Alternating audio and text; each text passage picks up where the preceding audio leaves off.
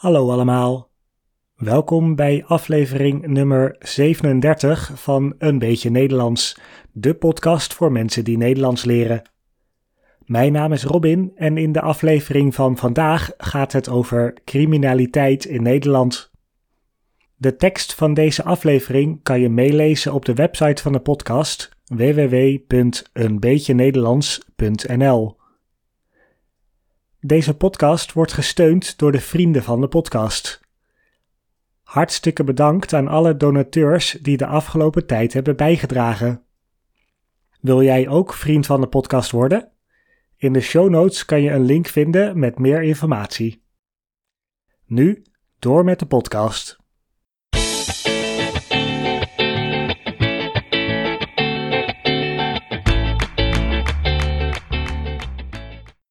Een paar weken geleden is mijn rugtas gestolen.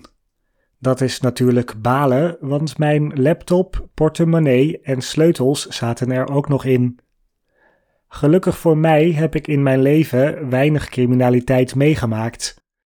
Er is wel eens een fiets van me gestolen, wat bijna alle Nederlanders wel eens is overkomen. Maar verder eigenlijk niet echt, en dat geldt ook voor veel Nederlanders. Door de vervelende gebeurtenis met mijn tas ben ik me eens gaan verdiepen in de criminaliteit in Nederland. Ik zal vandaag wat vertellen over hoe de criminaliteit in Nederland er eigenlijk uitziet. En hoe werkt het rechtssysteem in Nederland eigenlijk? Nederland is een veilig land. Het is op dit moment zelfs veiliger dan ooit.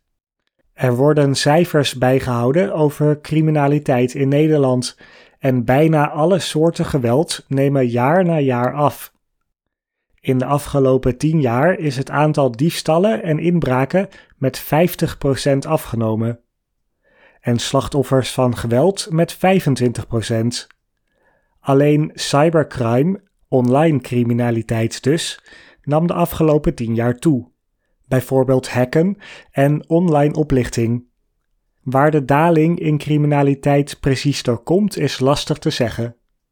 Maar de maatschappij is niet perfect, dus ook in Nederland hebben we te maken met criminaliteit. Dat heb ik dus zelf ook weer ervaren. Diefstal en inbraak zijn goed voor meer dan de helft van de misdrijven in Nederland. Ik had het net al even over fietsen. Er worden in Nederland zo ongeveer 700.000 fietsen per jaar gestolen. Dus zet je fiets goed op slot, anders is hij zo weg. Andere veel voorkomende misdrijven zijn vernielingen, geweldsmisdrijven, overtredingen in het verkeer en drugsmisdrijven. Soms zijn er opeens nieuwe soorten misdrijven waar in het nieuws veel aandacht voor is. Zo waren er dit jaar een paar keer mensen beroofd van hun dure Rolex-horloge. Sinds een paar jaar komen ook plofkraken steeds vaker voor. Bij een plofkraak worden geldautomaten opgeblazen, waardoor de criminelen het geld uit de geldautomaat kunnen meenemen. Omdat geldautomaten vaak in winkelstraten staan in de buurt van huizen, hebben de omwonenden er veel last van als er een plofkraak plaatsvindt in hun straat. Als je in Nederland slachtoffer bent van een misdrijf, kan je aangifte doen bij de politie. Helaas heeft de politie al jarenlang last van onderbezetting, dus te weinig personeel voor het werk dat het heeft. De politie heeft te weinig agenten om onderzoek te doen naar alle misdrijven en geeft daarom minder prioriteit aan lichte criminaliteit zoals diefstal. Dus als je fiets gestolen is, is de kans dat je hem ooit terugkrijgt erg klein. Veel mensen doen daarom niet eens aangifte bij zulke misdrijven, hoewel je dat tegenwoordig ook makkelijk online kan doen. Voordat we verder gaan met de podcast, is het eerst tijd voor. De uitdrukking van de week. De uitdrukking van deze week is iets aan de kaak stellen. Iets aan de kaak stellen betekent aandacht vragen voor iets dat niet klopt. Bijvoorbeeld een journalist die onderzoek doet naar een bedrijf dat zich niet aan de regels houdt, kan die misstanden aan de kaak stellen door er een artikel over te schrijven. Deze uitdrukking heeft niets te maken met het woord kaak dat je misschien kent, het onderdeel van het skelet in het hoofd. De uitdrukking was vroeger ook anders, namelijk iemand op de kaak stellen. Een kaak is namelijk in de middeleeuwen een woord voor een soort podium waarop misdadigers gestraft werden. Een ander woord hiervoor is een schandpaal. Dat is een woord dat tegenwoordig nog steeds gebruikt wordt in de Nederlandse taal. Deze betekenis van het woord kaak is eigenlijk alleen nog terug te vinden in de uitdrukking van deze week: iets aan de kaak stellen. Als iemand een misdaad pleegt en opgepakt wordt door de politie, zal diegene voor de strafbare feiten vervolgd worden. Dat betekent dat diegene voor de rechter moet komen. We noemen iemand die nog niet is veroordeeld door de rechter een verdachte, tot de rechter de verdachte heeft veroordeeld. Niet alle verdachten komen ook voor de rechter. Soms is er bijvoorbeeld niet genoeg bewijs om iemand aan te klagen. Ook kan je in sommige gevallen een voorstel krijgen om een geldbedrag te betalen, een zogenaamde schikking. In andere gevallen zal de verdachte aangeklaagd worden. Het werkt zo dat je wordt aangeklaagd door het Openbaar Ministerie, een overheidsinstantie die als taak heeft om strafbare feiten te vervolgen. Bij een rechtszaak is er een vertegenwoordiger van het Openbaar Ministerie verantwoordelijk voor de vervolging in de rechtbank. Dit is de zogenaamde officier van justitie. De officier van justitie zal het bewijs voorleggen aan de rechter, getuigen ondervragen en een bepaalde straf eisen. Het is de taak van de rechter om het bewijsmateriaal en getuigenissen te beoordelen en te bepalen welke straf de verdachte moet krijgen. De rechter gebruikt het wetboek om te bepalen wat voor een straf de verdachte krijgt. In het wetboek staat wat voor een soort straf bij een bepaalde misdrijf hoort en wat de minimale en maximale hoogte is van de straf. Bij het bepalen van de straf bijvoorbeeld hoe lang je de gevangenis in moet, houdt de rechter ook rekening met omstandigheden, bijvoorbeeld of je al eerder veroordeeld bent voor een misdrijf. Dan kan je een hogere straf krijgen.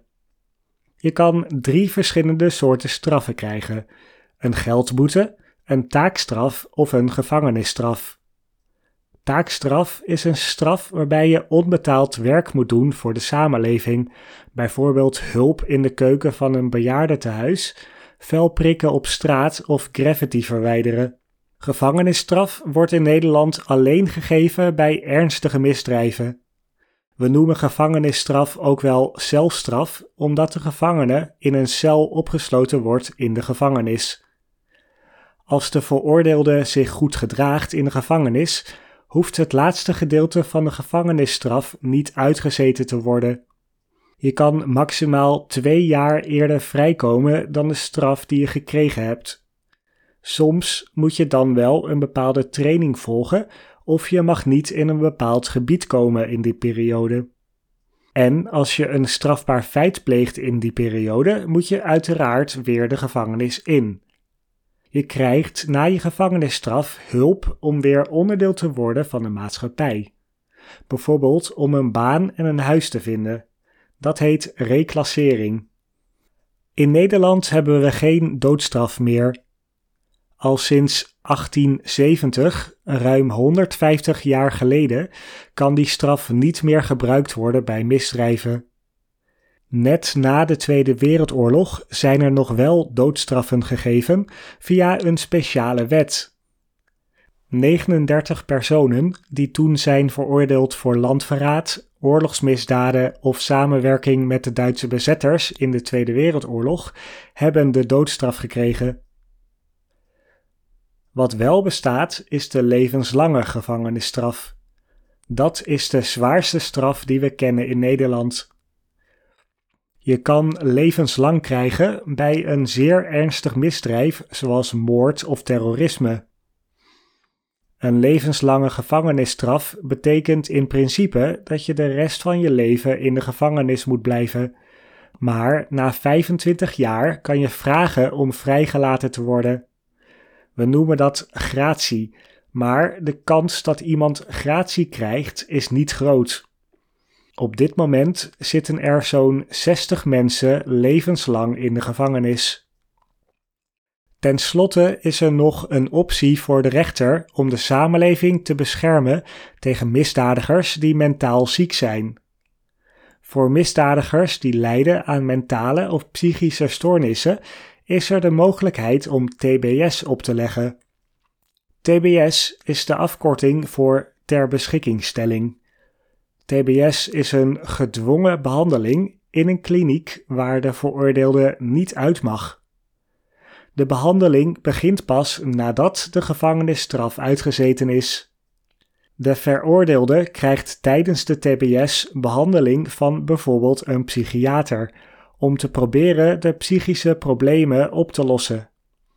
Pas als de rechter vindt dat de veroordeelde geen gevaar meer is voor de maatschappij, stopt de TBS. Dat kan in sommige extreme gevallen pas na tientallen jaren zijn.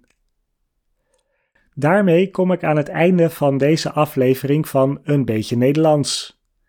Een beetje Nederlands wordt mogelijk gemaakt door de vrienden van de podcast. Wil jij ook vriend van de podcast worden? Daarmee steun je mij als maker om meer afleveringen te maken. Kijk dan even op de website, die staat in de show notes. Bedankt voor het luisteren. Ik hoop dat je een beetje Nederlands geleerd hebt en tot de volgende aflevering.